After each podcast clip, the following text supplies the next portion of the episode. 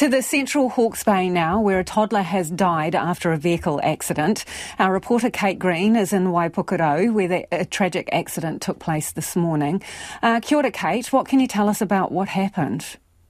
Kia ora, Lisa. Yeah, so really sad events in this small town this, uh, this morning. Uh, the child was found in a critical condition at a residential address. Um, that was around 8 o'clock this morning. Uh, that was in uh, Mount Herbert Road, which is near the centre of town. CPR was administered, but the child died at the scene.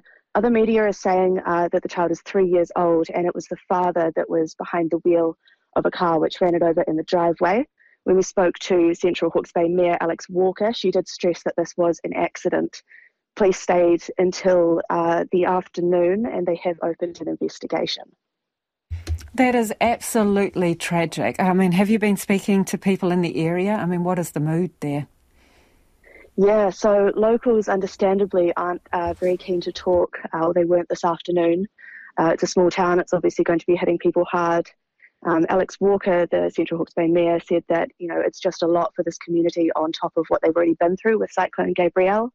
Um, she did stress as well that it's quite hard for a community like this to deal with media presence and media sort of um, questioning at this time. So, yeah, I think that the family just respects uh, would respect would like some some respect and some space. Thanks for the update, Kate. That is Kate Green, who is in Waipukurau, where that tragic accident happened this morning.